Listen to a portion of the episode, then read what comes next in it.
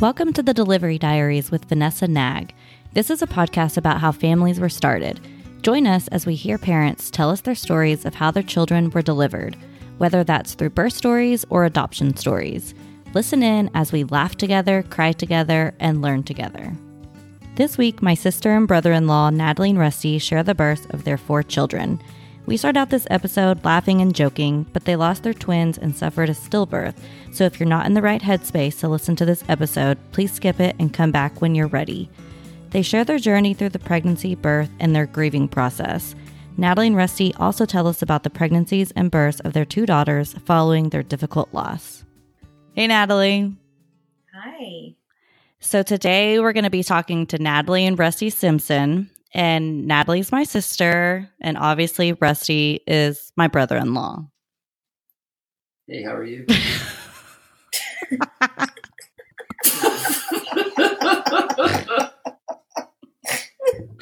you want to be so confused. you looked at me and said, "Say something."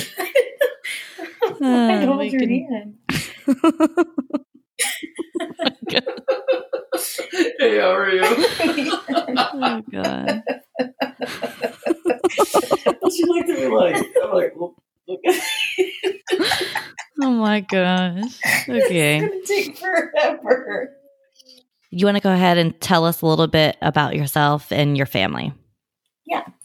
Um, so my name is Natalie, and my husband is Rusty, and we have now been married for eight years, and we now have two little girls. One is three years old, and her name is Selah, and the other is six months old, and her name is Havana. So, do you want to start us off and tell us about when you found out you're pregnant with your first pregnancy? Sure.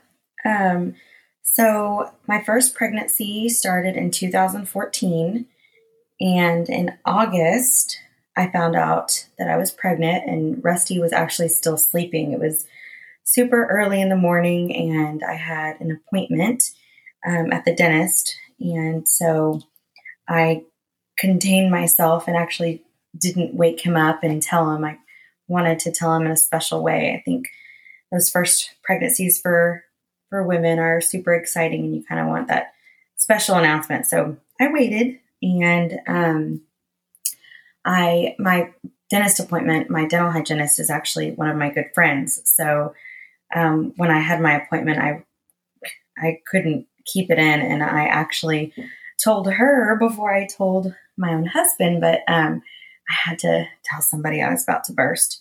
So um, that morning after the appointment, I had a newborn photo session at my house. And so I don't even, Because you're you were a photographer. I was a photographer back then. Yeah. Before kids, um, I did photography full time. And um, so I was in the middle of the newborn session and kind of realized like, I am not even paying attention to what I'm doing. I couldn't focus. And I just wanted to tell Rusty, I wanted him to come home on his break. I had uh, printed out on a piece of paper and like decorated it. I put, um, enjoy this bottle of wine because I won't be able to for the next nine months. And so I put that on a wine bottle. And when he got home, it was sitting on the counter. And so that's why I told him it was super exciting. And, um, you know, and when you see the pregnancy test and when you tell your husband and when you you know tell the news to family you start imagining your life as a parent and um, what you know all the things that are going to change in your house all the ways that your life is going to change. And so that is what we did. We started planning for a baby and um, and then we did the blood test to find out the gender Um, because at that time it was rather new. Um, I think it, people were only doing that for a few years, and so uh, we found out that we were having a boy, um, and that was in October that we found that out. And at the time, I believe I was twelve or thirteen weeks pregnant.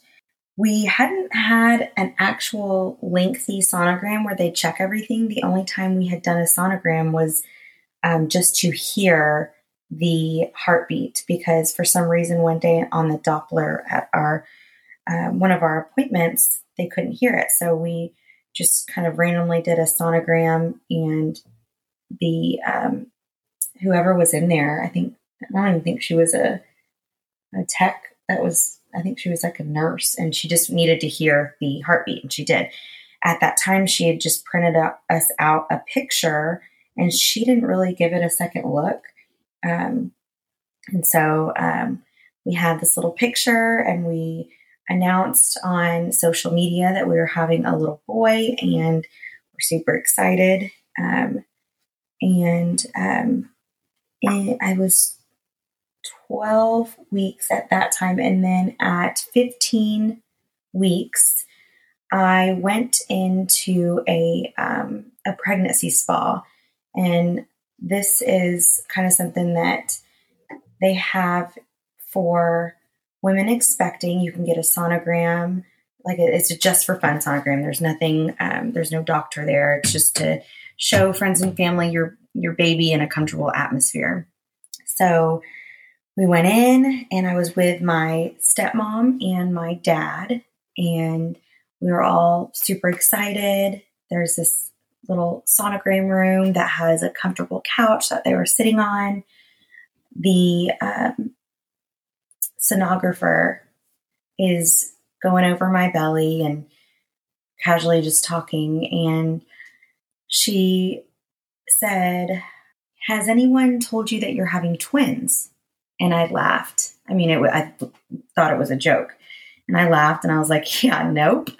And um, she goes, Okay, um, and I don't think that she is able to say much. So she kind of got really quiet and she said, Well, I'm seeing that there are two babies in here, but I'm only finding one heartbeat. And so I just, I kind of, I, I don't, I was in shock. I didn't really understand what was being said. I don't think I comprehended it. And um, she goes, I think you need to call your doctor. And so um, I did. And our doctor is actually a family friend. Um, and so I called him, called my husband, and told my husband, we're having twins. And so the um, the doctor got us in, and it was their lunch break, but he managed to get us in for a sonogram. And I met my husband Rusty up there, and my dad and stepmom Claudia were still with us, so they went um, with us to the doctor, and um, same thing there. They couldn't find twin B's heartbeat, and in my mind, I kept thinking, okay, I can't find it. Look harder. I don't know what I was really thinking. It didn't um, register that something could be wrong. I just kept thinking that they needed to search harder, that maybe when you have twins, it's harder to find another heartbeat just because there's another body in there. So, um, our doctor was out of town. And so he was, um, we were texting back and forth with him.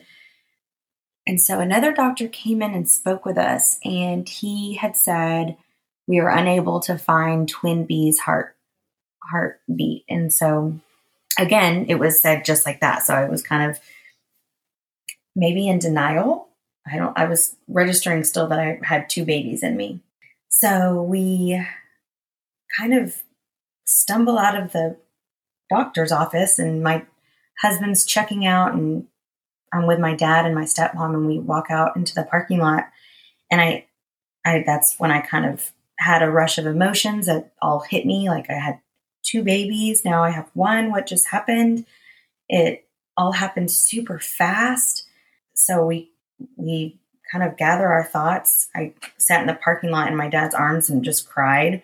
And we went home and we kind of had to like put things into perspective like okay, there's still so much hope. Like we have another baby that we need to focus on. Like I can't get too upset. I'm pregnant. You know, I have to take care of the baby that's still thriving. And so um, we did mourn um, Twin B that night, and we decided to call him Angel because um, we hadn't we hadn't had a name, and at that time he was our angel. So we named him Angel at that time, and um, and our doctor had told us that he wanted us to go see a specialist in Dallas. And so the following morning, we go and we have an appointment with a specialist.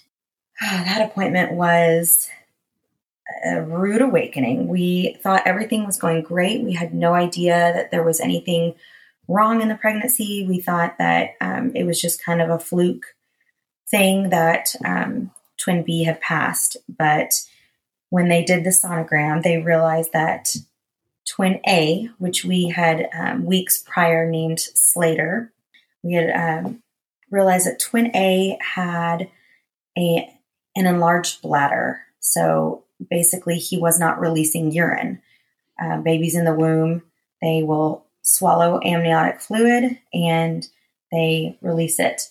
And he wasn't doing that. So there was an obstruction in his uh, bladder that wasn't allowing him to release it. So we were told that it was going to be a very difficult pregnancy and that he might not survive.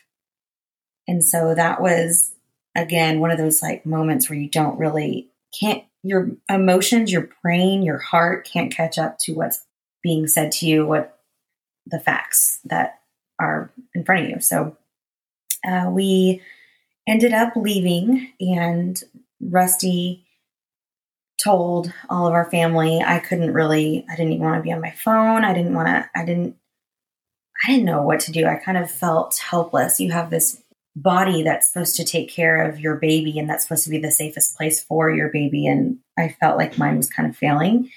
Um, and so I just kind of needed time alone with God. And uh, so Rusty handled um, all the news to, to our family.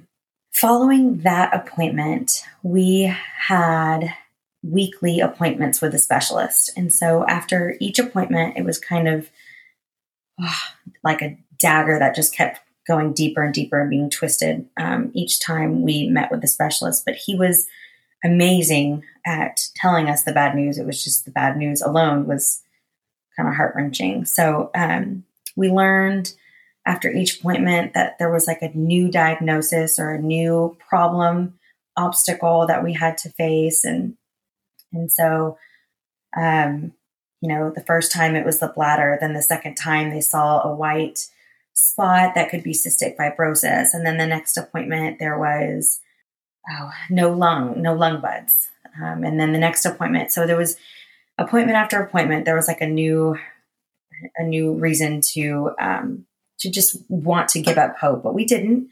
We had um, family and friends rally behind us, and uh, we prayed a whole lot.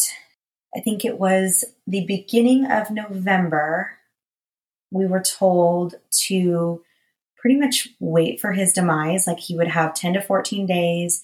And how many weeks were you at, at this point? I was 18 weeks. And um, I'll never forget, he, when, before leaving, he had said, Your baby is hanging on by a string and won't make it. Um, so that was a super, super dark day. But um, he told us to wait for his demise. I'll never forget the word demise. It was it was super strange hearing that, but we had to um, monitor Slater's heart with a fetal Doppler, and um, whenever the heart rate got to a certain point, when it got low enough, we were to go in and deliver. That was super hard. Each day we would, we would use the Doppler. Rusty would he would rub it on me, and um, I would just kind of wait and see if that was the day that my baby would, you know, pass. Um, so at 18 weeks, I remember we were given the option to terminate and we were like not not even remotely are we going to do that um, it was a hard pass and um, and the thing was too for me i wanted to continue feeling him move in my belly i wanted to continue to have that bonding with him and i felt like if i was to terminate the pregnancy because someone told me that he wasn't going to live outside of my womb, I would be cutting off my time with my son. And so um, we said no to that. Um, but it was a hard, hard holiday season. I mean, he surpassed a lot of odds. He was not supposed to make it past Thanksgiving, and he made it past Thanksgiving, he made it past Christmas, and he made it past New Year's. And so he defeated a lot of odds there, but it was a hard holiday season. All my um, close friends, well, two of my close friends and two of my sisters were pregnant, and we were all due um, months apart. Vanessa, you were one of them, um, which was, um, you know, not easy for on, on, any end. It wasn't easy. Um, you know, you're excited for a healthy sonogram, excited that you're having a boy, and you know, it's like, how do you bring that news to our family group text without knowing that it could be, you know, hard for me to hear? So it was just a really hard time being with family and being with friends and everyone being due at the same time and not really being able to um, celebrate like we all wanted to. But um, we still had a lot of hope. Like we believe in the power of prayer, and we thought, you know, like if it was God's will that he would heal Slater and that he would be born healthy. But uh, we also knew that that may not be God's will. Um, and so we had to come to terms with that. Um, but um, after New Year's, on January 6th, we had another appointment with a specialist, and um, we hadn't seen him in a few months because we were the last time we had seen him was when we were told to basically wait for his demise. Um, and so we were super encouraged to be going to that appointment. But what we learned there was that um, we, well, my, my stomach was super enlarged, looked a lot bigger than having a 26 week old baby in there. And so, um, what we had learned at that appointment was that I had twin reverse arterial perfusion, which is super rare. It happens in 1% of monochorionic twin pregnancies. So, what that means is that Angel um, was getting the fluid and I guess some of the nutrients that Slater was supposed to be getting. And what that was doing was making Angel grow and grow and grow even though he had passed away. So um, he, they were guessing that he was the size of an 18 week old baby. And so that probably is why my stomach was looking like I was still carrying twins. And uh, so we went to get an MRI done so that they can get an in depth look at Slater and what was going on with his body um, because there wasn't a lot of room in my belly that you know, Angel was taking up a lot of space in there. So what they found on the MRI was that Slater did not really even have any lung buds. So what that means is that when he would be born, there is nothing that would help him breathe outside of the womb. Um, so that was super difficult to hear. And then they also t- also told us that um, that his body was being crammed pretty much because Angel's growth was so rapid and so he was so big. It was putting a lot of pressure on Slater's bones. And so when they showed us the MRI, it was super hard to look at. His bones were being kind of curved. And so you can just imagine like you're carrying this baby in your belly and you're knowing that he is hurting and that his bones are being pretty much bent. Um, it just was um, not an easy thing to hear. And so we talked to our doctor that evening, and he told us that with the rising fluid and angel, it was very dangerous for me and um, very dangerous for my uterus, uh, future children. And then um, in the event that anything, a miracle was to happen with Slater, um, it would be dangerous for him as well. So um, he, we had to go to the hospital the next day to deliver and um, I was 26 weeks at that time. And so I knew that with the information that I had the day before with the MRI and Slater's lung buds, that the chances of him surviving was pretty much none. And so that following day, we woke up. I don't even know how we packed a hospital bag. I mean, we weren't we weren't ready, and we didn't really know how to prepare. How do you prepare a hospital bag without the baby stuff, without the, um, you know, the boppy and everything that you need when you're going to the hospital to have a baby? So we did. We packed it and um, made our way to the hospital on January 9th. When we were there, our doctor had asked us if we wanted to do a C section or um, regular delivery. And at the time, it was just a quick answer. I just said, "Let's do a C-section. I don't, I don't want this to be like a long process." So they go and they start getting everybody ready, um, and then one of the um, surgery team nurses, uh, she came in and she is actually um, an old friend from years and years and years ago, and she she lost her baby, um, had a stillborn years ago, and I had already known that, and so she came in and gave me a hug, and I just cried at the sight of her, just because I think that was just a divine appointment that she was there, and and after talking with her. I decided, you know what, I do not want to do a C section. I want to experience this with Slater.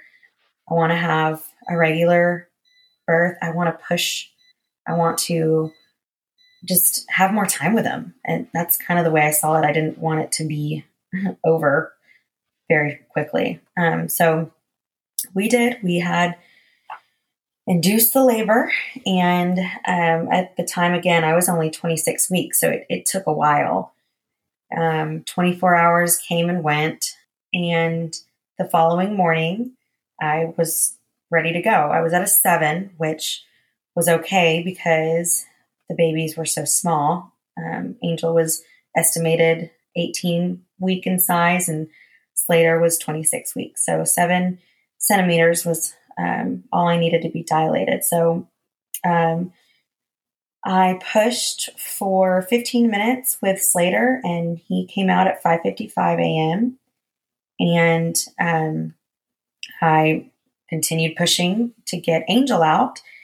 Uh, but we did not anticipate it to be as difficult as it was. It was um, because there was so much fluid in him, and there was no nothing really sturdy in him.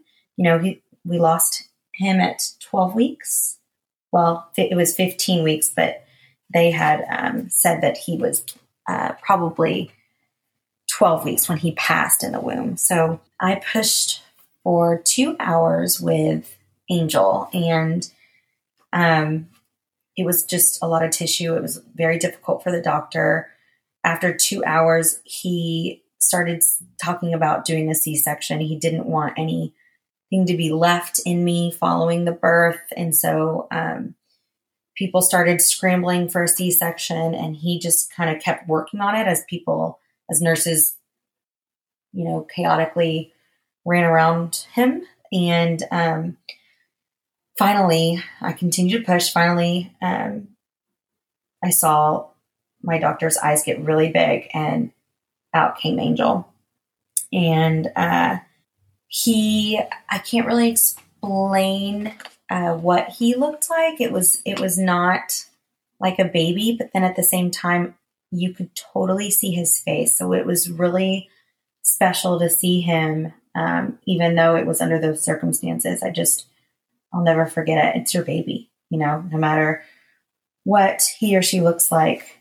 It was, um, he was just too perfect, too perfect for Earth. So everything kind of calmed down after that. It was really, really chaotic. I felt like it was chaotic, and there was a lot of stuff being thrown around. And um, and then once Angel came out, it just like calmed down. Um, and our doctor told us that Angel was the size of a full term baby as far as the fluid goes. I mean, he he didn't have bones, he didn't have bone structure, he didn't, but the size of him was that of a full term baby. So that's probably why it was difficult to um, get him out because I was only seven centimeters dilated and and he was he was pretty large. So um, I wanted to see Slater as soon as everybody left the room. I demanded that Rusty bring the cart over. I wanted to see him. And um, so I looked at him and he was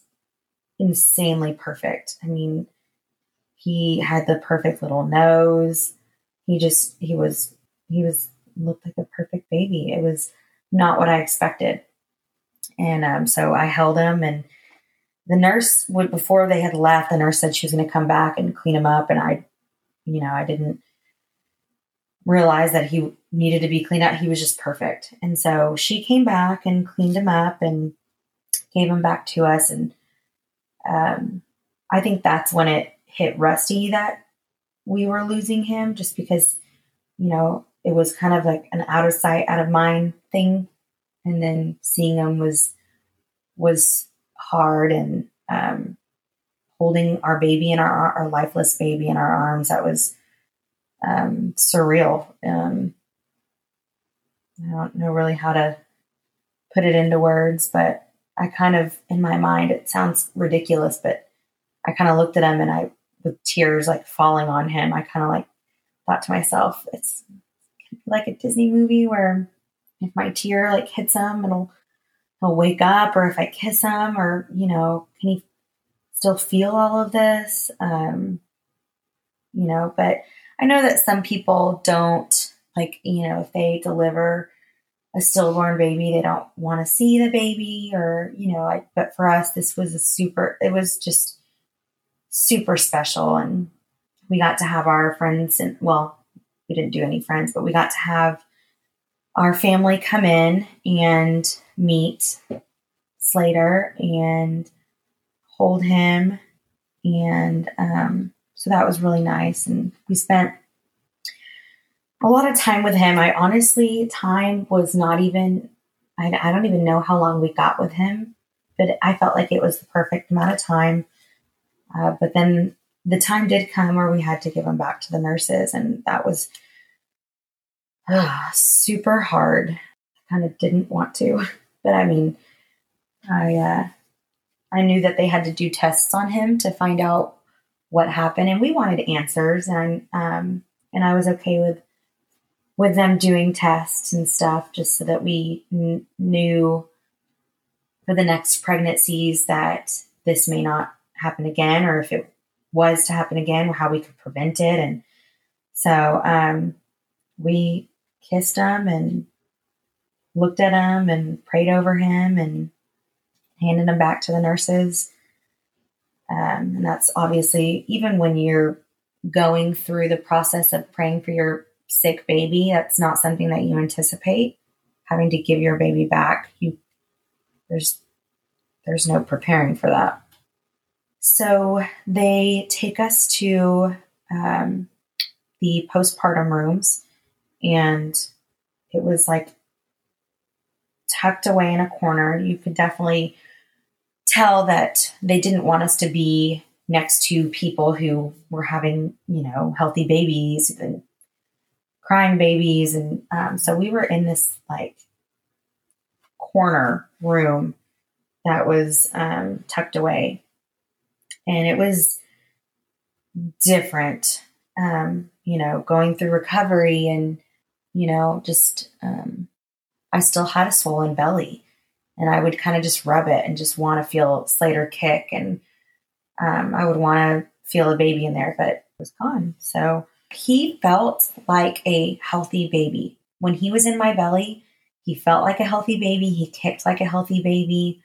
Um, his heart, you know, was super strong. Obviously, we never had a hiccup with the fetal Doppler. Like he, it was, if I didn't know everything from the specialist or if I didn't go to the doctor, I would have no idea that it was a troublesome pregnancy or that he was sick or that he was fighting for his life in my womb. I would have had no idea because it felt normal. It felt there was no pain, there was no nothing. Um, so yeah, he, I, I felt a sense of absence when he was not in my belly. And I, you know, if if anyone's ever been pregnant, someone's with you all the time. You're, you know, like when you're alone, you're you got a baby in you. Like you feel someone else's presence. And so um I'll never forget. I went to sleep with a super swollen belly that night. And then I woke up in the middle of the night to use the restroom and I went and I walked in the bathroom and I looked in the mirror and my stomach was flat. And I like just fell to the floor and started crying just because it was a visual, it was just a visual slap in the face, is how I felt at the time. It was, um, there was no baby, there was no sign of a baby. If I was to be leaving the hospital that minute and walking down the street, no one would have known that Slater was in my stomach 24 hours prior. And so that was, oof. so, you know, we stayed in recovery not too long. I think our doctor, as I said, he was and still is a very close family friend. I think he understood that we didn't want to be there long. So, um, we uh, left the hospital probably a day later and came home to an empty house. And even even though we knew that Slater was fighting for his life, we were putting full hope in him being okay. And so, you know, a part of my, you know, maybe it was a defense mechanism, maybe it was just me being in like maternal mode. I don't really know. I still wanted to do a nursery. So we started a nursery. We didn't finish it, but I wanted to do a nursery for him because I felt like if I didn't, that was me saying like I don't I don't think he's going to make it. Like this is, you know, n- not this is a pointless pregnancy.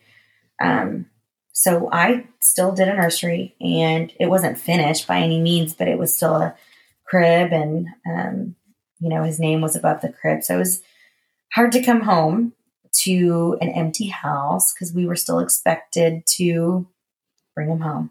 That's what we were hoping for. But the days following were difficult as well. I mean, you're still mourning, you're, I was physically healing, and we wanted to do something special. We, we didn't want to do a funeral by any means, but we wanted to do a memorial. We wanted um, to remember to remember him and Angel so we did something with just our family, and it was super special. We um, Rusty spoke um, to honor Slater and Angel, and it was a good memorial. I mean, we didn't want to act like it didn't happen. We didn't want to be like, okay, let's keep trying. Like it was we during the pregnancy and during our fight for him, there was a, so much uh, bonding in that, and there was so much of a relationship between us and Slater as he was fighting for his life, and even you know people who didn't know him but knew of our story. You know, there was there was a big fight for for him, and so um, so we definitely wanted to honor his life and what he meant to us, and you know because of him, I feel like my relationship with Christ grew so much stronger. And, you know, he just was to, to me and Rusty both the reason for so much of who we are now. So, uh, so we did, we had a beautiful memorial and, um, and we knew that we wanted to try to have more children, but we also knew that we needed to wait to see what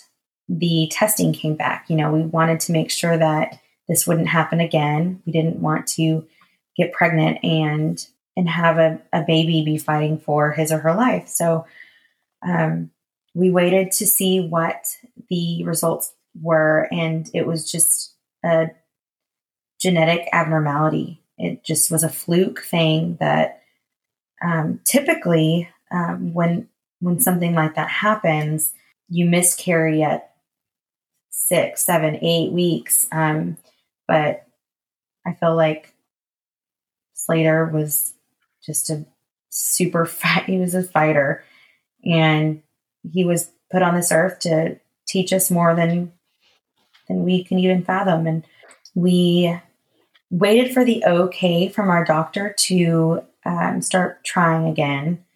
I think he also wanted us to be not just physically ready to start trying, but also emotionally and mentally prepared to carry another baby.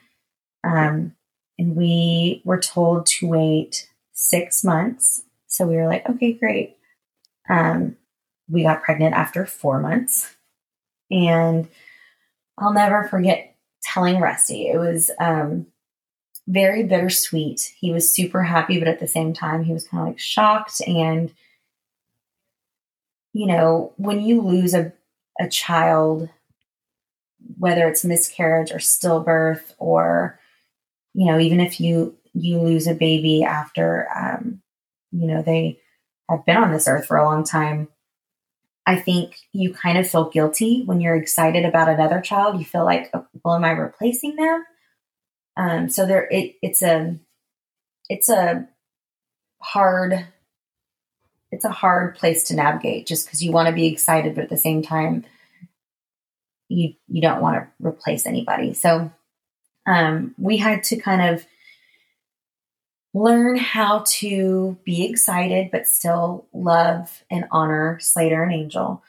And um, you know, the pregnancy I think was it was considered high risk because of the previous pregnancy. So thankfully, I wasn't upset about this. I got to see my new baby on the sonogram like every two or three weeks. So um, that gave a lot of peace of mind to me. Um, knowing that the baby was growing well.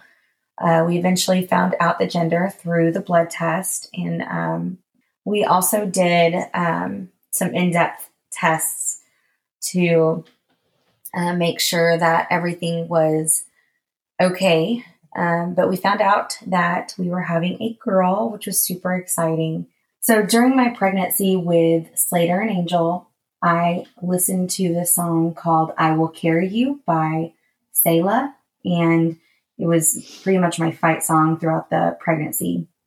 And um, it's about being pregnant and continuing um, the fight for your baby that's in your womb. The uh, one of the band members of Selah uh, went through a very similar situation that we went through. His wife um, was pregnant, and they found out that Audrey, their baby girl in her belly, um, was sick and would be fighting for her life. But they chose to continue to pray for her and carry her, and she was uh, born still. And so it was just a s- very similar situation.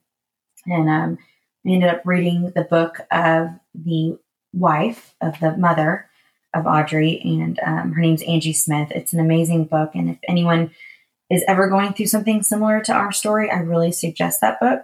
Um, it kind of was able, it helped me put my thoughts into words because I have a hard time understanding my own thoughts or describing my own thoughts or navigating them. And so I feel like that that book really helped me. So, um, anyways, because of that song, when I would listen to it, I, you know, when you're listening to a song in your car, the band name or the um, singer's name is always on your screen. And so I remember reading um, Selah, and I know it's also in the Bible, it's in Psalms. And um, I remember thinking to myself, okay, well, that's a that's a cool name. Like if we ever have a girl, I'm going to name I'm gonna name her Selah.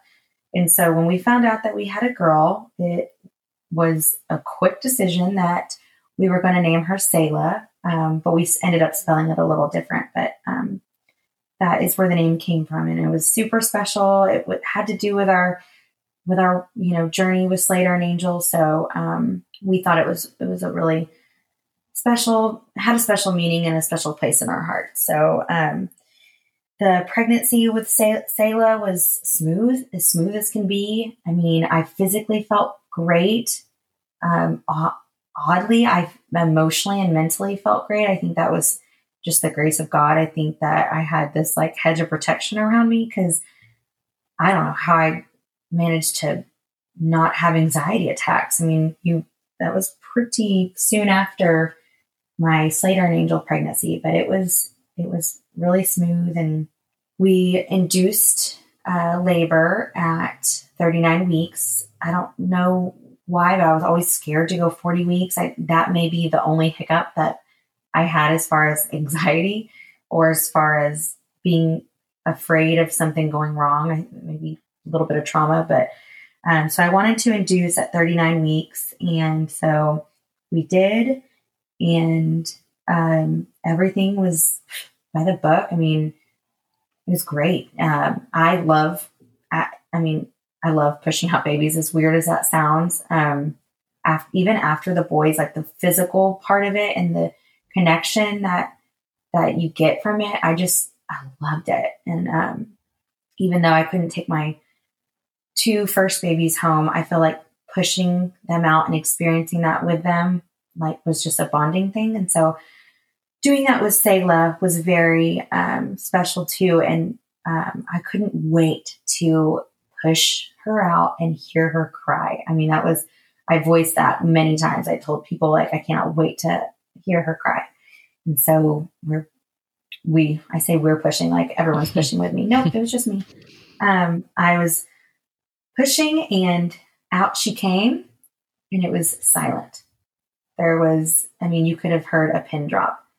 And, um, you know, I still had the same doctor. And so he's kind of talking and trying to, like, you know, make sure that no one freaks out. Um, and so in my mind, I'm thinking, okay, give me my baby. Like, let me hug her. Let me love on her. And nurses like grab her and they start rubbing her. And Tom's like, Tom's our doctor. Tom's like, um, she's stunned. She's okay. She's just a little stunned. And I'm thinking in my head, like, she's stunned. Is that like a turn? Is that, is, is she, she startled? Is what?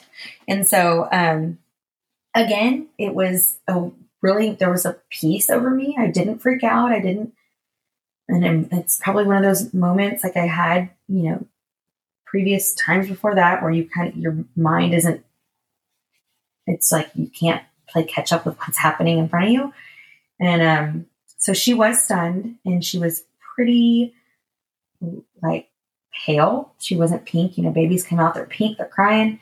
She was not. And so the doctors are working on her. Um, some NICU nurses ended up coming in. They were about to take her to the NICU if she did not breathe on her own uh, after 15 minutes. So, I mean, it was literally, I think it was like 14 minutes and 20 seconds or something. And she started to whimper and started to give out some little cries and um, they started seeing the blood flow. They were massaging her, they were rubbing her back. They were, I mean, they were awesome nurses and and she started crying and um, they finally were able to put her in my arms and and so I was holding my baby. My my little girl was in my arms and I was going to get to take her home. And so um, we stayed at the hospital and I mean it was a completely different experience obviously. I mean there was it was just the day wasn't gloomy the sun was shining everything was so different um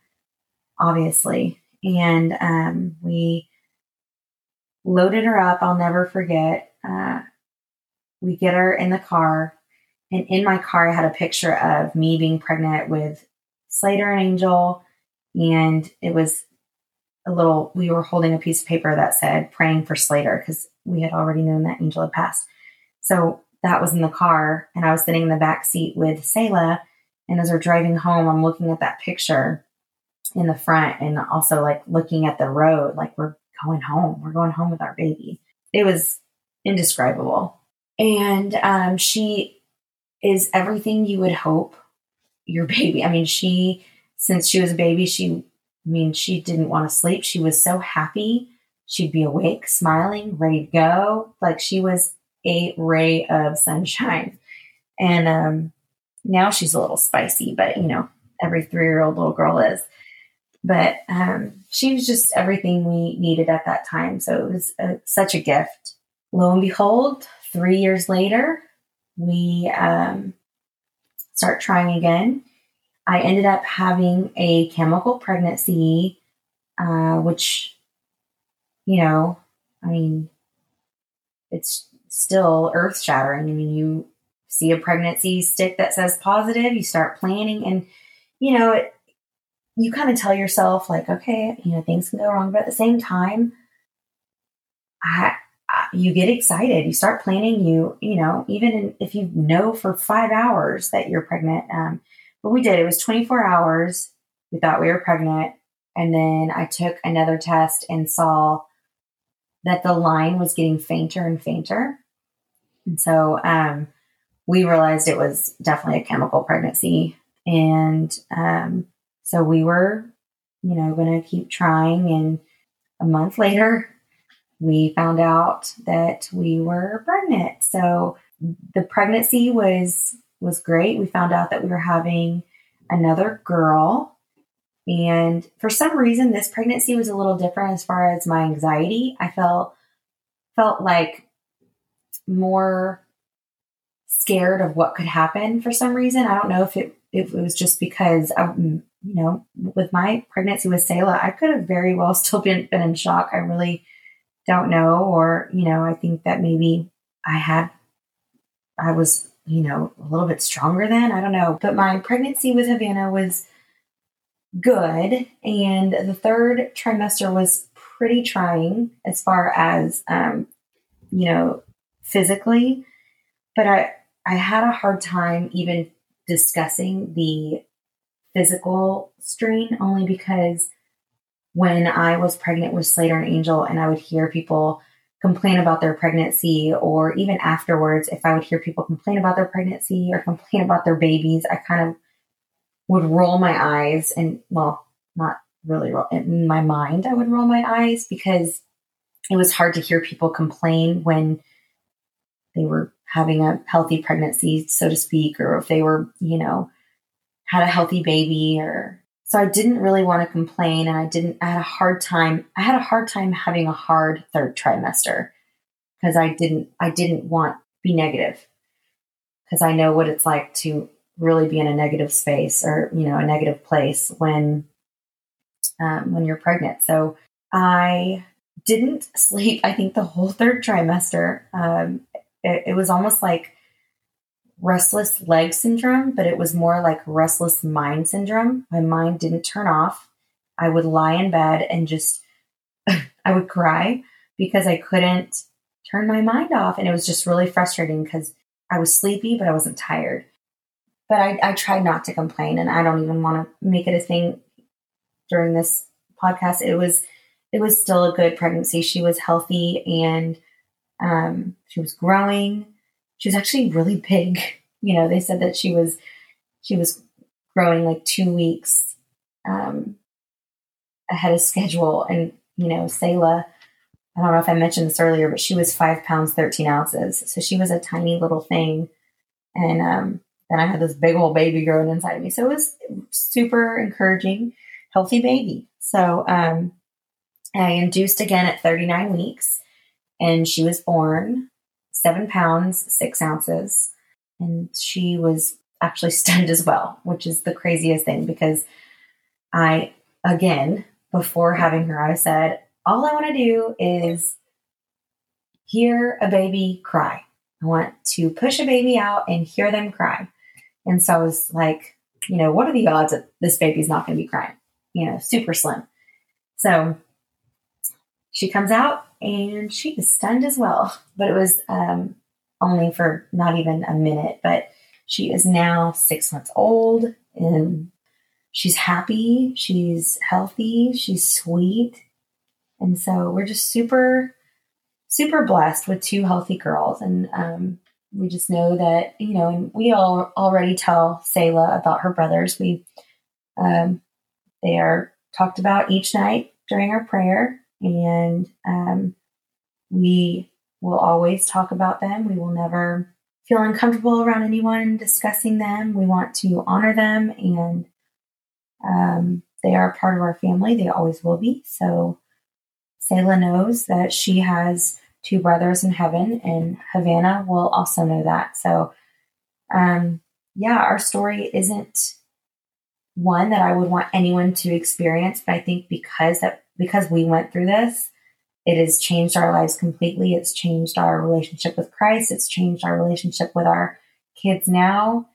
It has um, changed how we help others grieve, even though they might not be grieving children or whatever it may be. I feel like it's helped us um, just understand other people going through something difficult. I don't know. Um, I again, I wouldn't wouldn't ask for this, you know, but I couldn't imagine our lives any different at this point. But if someone told me that back then, like, oh, oh, God has a plan, don't worry, like, you know, it was it was very right. hard to hear that. So, you know, if you know anyone that's going through, don't don't try to say all those things, all the cliche Christian things to say. Just listen and be there, um, because you know, hearing that isn't it's not helpful.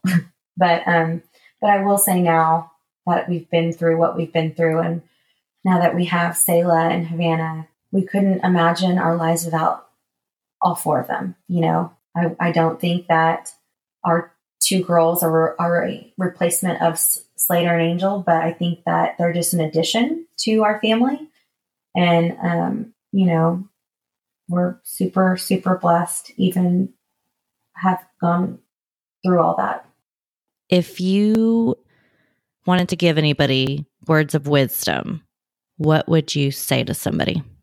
I would say, and you know, I mean, I don't know everyone's beliefs, but I would say that for me, the only way I got through that was with God, um, leaning on Him and and and the people that He has blessed me with. Um, that's just me personally, and I found so much strength through Scripture and a lot. Like I love worship music, and so a lot of my um, time alone with God, I was worshiping, and I feel like worshiping helped me not sulk, if that makes any sense. Um, but like if you're going through that, I mean, it is not easy, and I it, I had some dark moments, and I think that's why kind of ha- have a better grasp as to what my relationship with God is, is because like he carried me through those dark times. Like it got it got ugly sometimes. I would just sit in my living room, Rusty would be at work, and I would just scream and cry, scream and cry in my living room. And, you know, it's okay like to be mad at him. It's okay to be angry and it's okay to lash out. It's a, like he, like we're supposed to take that all to the foot of the cross. And I feel like me doing that got me through it. Um, and I will say too, surround yourself with people who don't try to fix the situation. It would be really, really hard for me to be around people who who wanted to say the right thing or try to fix it or try to um, make the situation better by belittling the situation, if that makes any sense. You know, I had a lot of people say, like, yeah, I had a miscarriage and, you know, it was, you know, back in blah, blah, blah. And we didn't have all the technology we do now. And I'm like, I, like, right now, I, I love you. I'm not I'm not wanting to think about your miscarriage. Like I'm in my, let me be in my own emotions right now. Let me deal with this. I don't want to compare. I don't want to one up. I don't like, I, I just need, I need to have my own emotions and go through this without, you know, I don't know how to explain it. It just, there was a lot of things said that were hurtful um, as far as like people comparing situations. And so if I can help anyone that knows anyone going through a situation like that, I would say just listen and be there and don't try to minimize the hurt. Let people hurt, let people be sad, let them grieve um, because grieving is a part of the process and you're not going to rush it. And then as far as like people who may be going through something similar, I would just say like grasp onto the people who you can be around who you know there's just certain people that that let you grieve the way you want to grieve be around those people um, draw nearer to your husband because that is the only person who really knows what you're going through and i will say you grieve differently allow your husband to grieve the way he wants to grieve that he needs to grieve because you cannot expect him to grieve the way you are because it's just that's not how men and women work um so yeah, I mean, and just like don't lose hope. I mean, that was our kind of our main little I mean, hope was on everything we did. Um, just don't lose hope. Like even if doctors are telling you like, okay, no lung buds, like they're not, he's not going to live outside the womb. Okay. I, I still have hope. Even though I knew, you know, like it might not be God's will, I still had hope. Even when I had to give Slater back, I found hope in like, okay, we're going to be okay. He's, he's safe in the arms of Jesus now. There is hope in, you know, in our, in our lives. There's hope in, you know, there's just, I, I would just say don't lose hope. Thanks for sharing.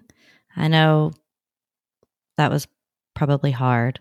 It's good to do this though, and I will say, um, anyone who has lost babies, it's it's so good to talk about them or say their name or be reminded of the emotions that you were going through because I mean we get in this like robotic mom mode of okay now I have Selah and Havana and I gotta take care of them. I can't let myself get back to that place, but it, I think it's really good to be reminded of, of what we went through and, you know, bring yourself back there.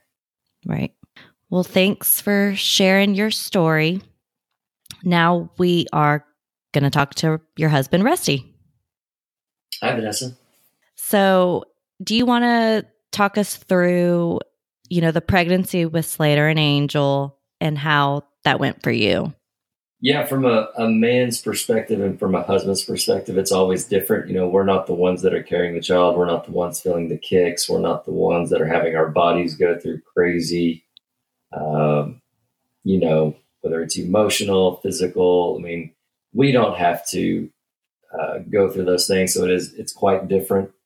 Um, as far as Slater and Angel goes, you know, Natalie had said, kind of out of sight, out of mind. And that's kind of what it is. You can hold on to the hope, and you always have this uh, internal kind of thing that you're holding on to, like everything's going to be fine, it's going to be okay. And it's real easy for men to kind of do that because we're not the ones feeling the baby move and all that kind of stuff going on. So, um, that kind of probably shielded me and helped me through uh, all the hard appointments and all the uh, the difficulties and everything that was going on. Uh, just for the simple fact that you know you try to be a man, try to be strong for your wife, you try to be there, and uh, sometimes you kind of put those emotions and uh, the things that you're going through. You just kind of put that. Um, you kind of put it into place, and you only go there when you need to, and you just kind of be the, try to be there for your wife. Uh, but once things really started uh, becoming visual, whether it was at the, um, you know, this going to the specialist uh, every week and seeing the MRIs and getting those discouraging uh, results, or uh, going in and you know doing the heart exams, doing the the MRI. Once those images started coming into play, and it's like that's your actual son in there, and you're just you're looking at it going, wow, you know I have this hope and I'm praying for them, but never going to be able to hold them, never going to be able to, you know, teach them how to run, teach them how to teach them how to serve, teach them how to be a man, and you know, just the things that you want to do with your kids. Uh, once those emotions and kind of thoughts start coming into play, it, it, it became very real.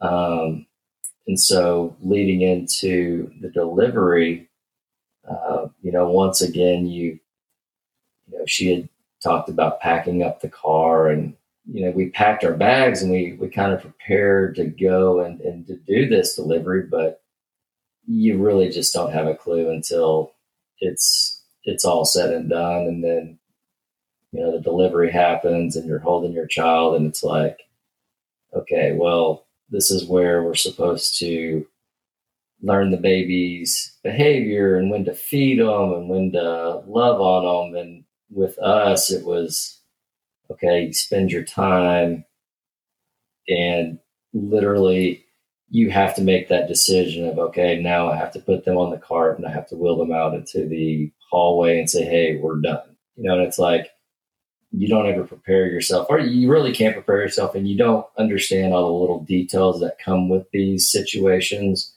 uh, until you face them. And so those are the hard things of instead of going to the room with your child, you're wheeling them out and they're bringing you documents to fill out a, a death certificate. You know, I mean, it's just, it's kind of, it, the reality of everything gets really, really heavy and you just kind of, uh, all those emotions start flooding in. And so um, it was a, it was a long, difficult road. Um, you know, and I think for me, you know, you always try to be there for your wife and you try to support.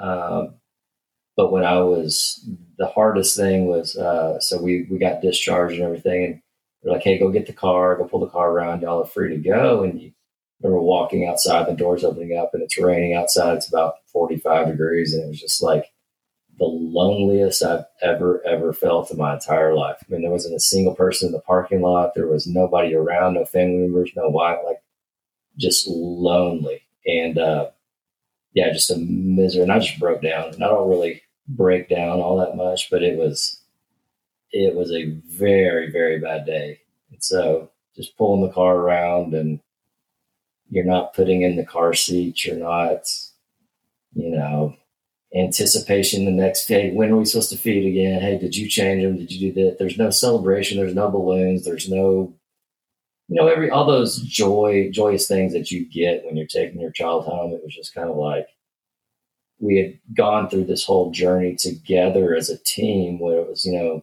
me, Natalie, and Slater, and we were all together fighting and doing all this. And it was just, it was definitely like a part of our family was gone because we were, we were driving home alone. So, um, yeah, it was a di- very, very difficult, uh, circumstance to go through for sure. And so when you found out that Natalie was pregnant with Selah, how were your emotions? Uh, to be really honest with her, I, uh, honestly, like I told her, I said, I don't, I was happy. Um, I guess I'm only really telling this because there may be a gentleman or a husband out there that may hear this and they're not weird for thinking it, but I was very happy but at the same time, um, I, you know, I told her I was like, I don't, I, I want, you know, I don't want to replace him. Like I want my son. Uh, so I felt as if this new gift that was giving to us in a certain, in a weird, weird way, I can't explain it. Uh, I was grateful, but I, I felt like, hey, um, I'm not sure I can love this kid the way that I loved Slater. Uh, I know it's very weird to say that and think it, but especially now, you know, it, it seems just ridiculous. But at the time, you, yeah, I had a I had a hard time coming to grips with a new child coming in that now I'm to love and to take care and nurture when I was still kind of holding on to the experience with Slater. And little did he know that that baby that he wasn't that excited about was the ultimate daddy's girl. yep, she definitely is. Yeah. So, whenever she came out stunned, what was your thought processes? What was going on in your head? I mean, I, I almost, I, have never almost wanted to pass out before, but I, I mean, I remember just thinking, this is a bad dream, wake up. There's no way we can do this again. Like, we can't. Like we can't do it. Uh, she was very gray. She was limp. And I mean, five minutes went by, 10 minutes went by, 12 minutes went by. And I mean, just nothing. And I'm going, we can't, like, this, you know, my first, one of my first things, you know, I, just, just from an emotional human standpoint, you know, this is not fair. Like, no way this can happen again. Like, yeah, you know, we're doing everything right. We're praying. We're doing this. We're, you know, we're good people, you know, all these silly things that we think shield shield us from the realities of, of life, but um, super, super scary. Uh, those first literally 14 minutes and, you know, 40 seconds. For sure. And then with Havana, how, what did you think when Natalie told you she was pregnant with her and the pregnancy and and her birth. How did all that go for you? Uh, I was very excited with Havana. Um, we've we have some we have some friends, and you you hear different we're old enough now. We've been through different circumstances and have met people who've been through dirt, you know, different circumstances that we've you. There's a, a great appreciation just for the gift of life in general and everything that the woman goes through and everything they experience and uh, so there was a true appreciation and just gratefulness for it. I mean, it was very, for me, it was just, it was great, great, great experience. Um, for Natalie, not so much. Uh, so that was a little hard on Physically, the tail end of it. So uh, I mean, she, she really, really struggled that last, uh, it was the third trimester was, I mean, it was, it was extremely hard. Um, I don't know how she's she's made it, but um, for me, uh, I thought it was it was great, uh, but true true blessing. Awesome. Well, if you had anything to say to dads or partners that are listening, what would it be? Uh, my advice um, would be to, and I, I, don't know if I did a good job of it, but I'm, I'm, I doubt I did just because we're men.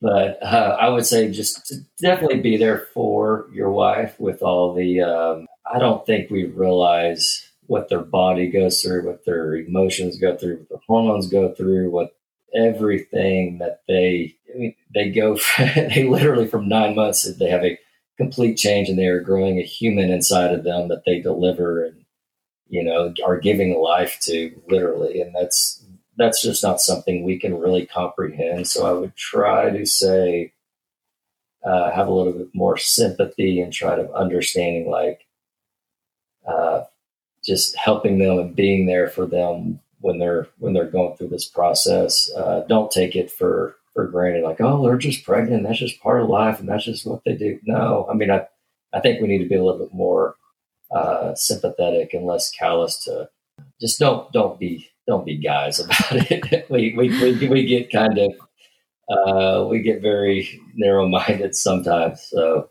uh, definitely uh, be cautious and mindful of uh, what our, our wives are going through.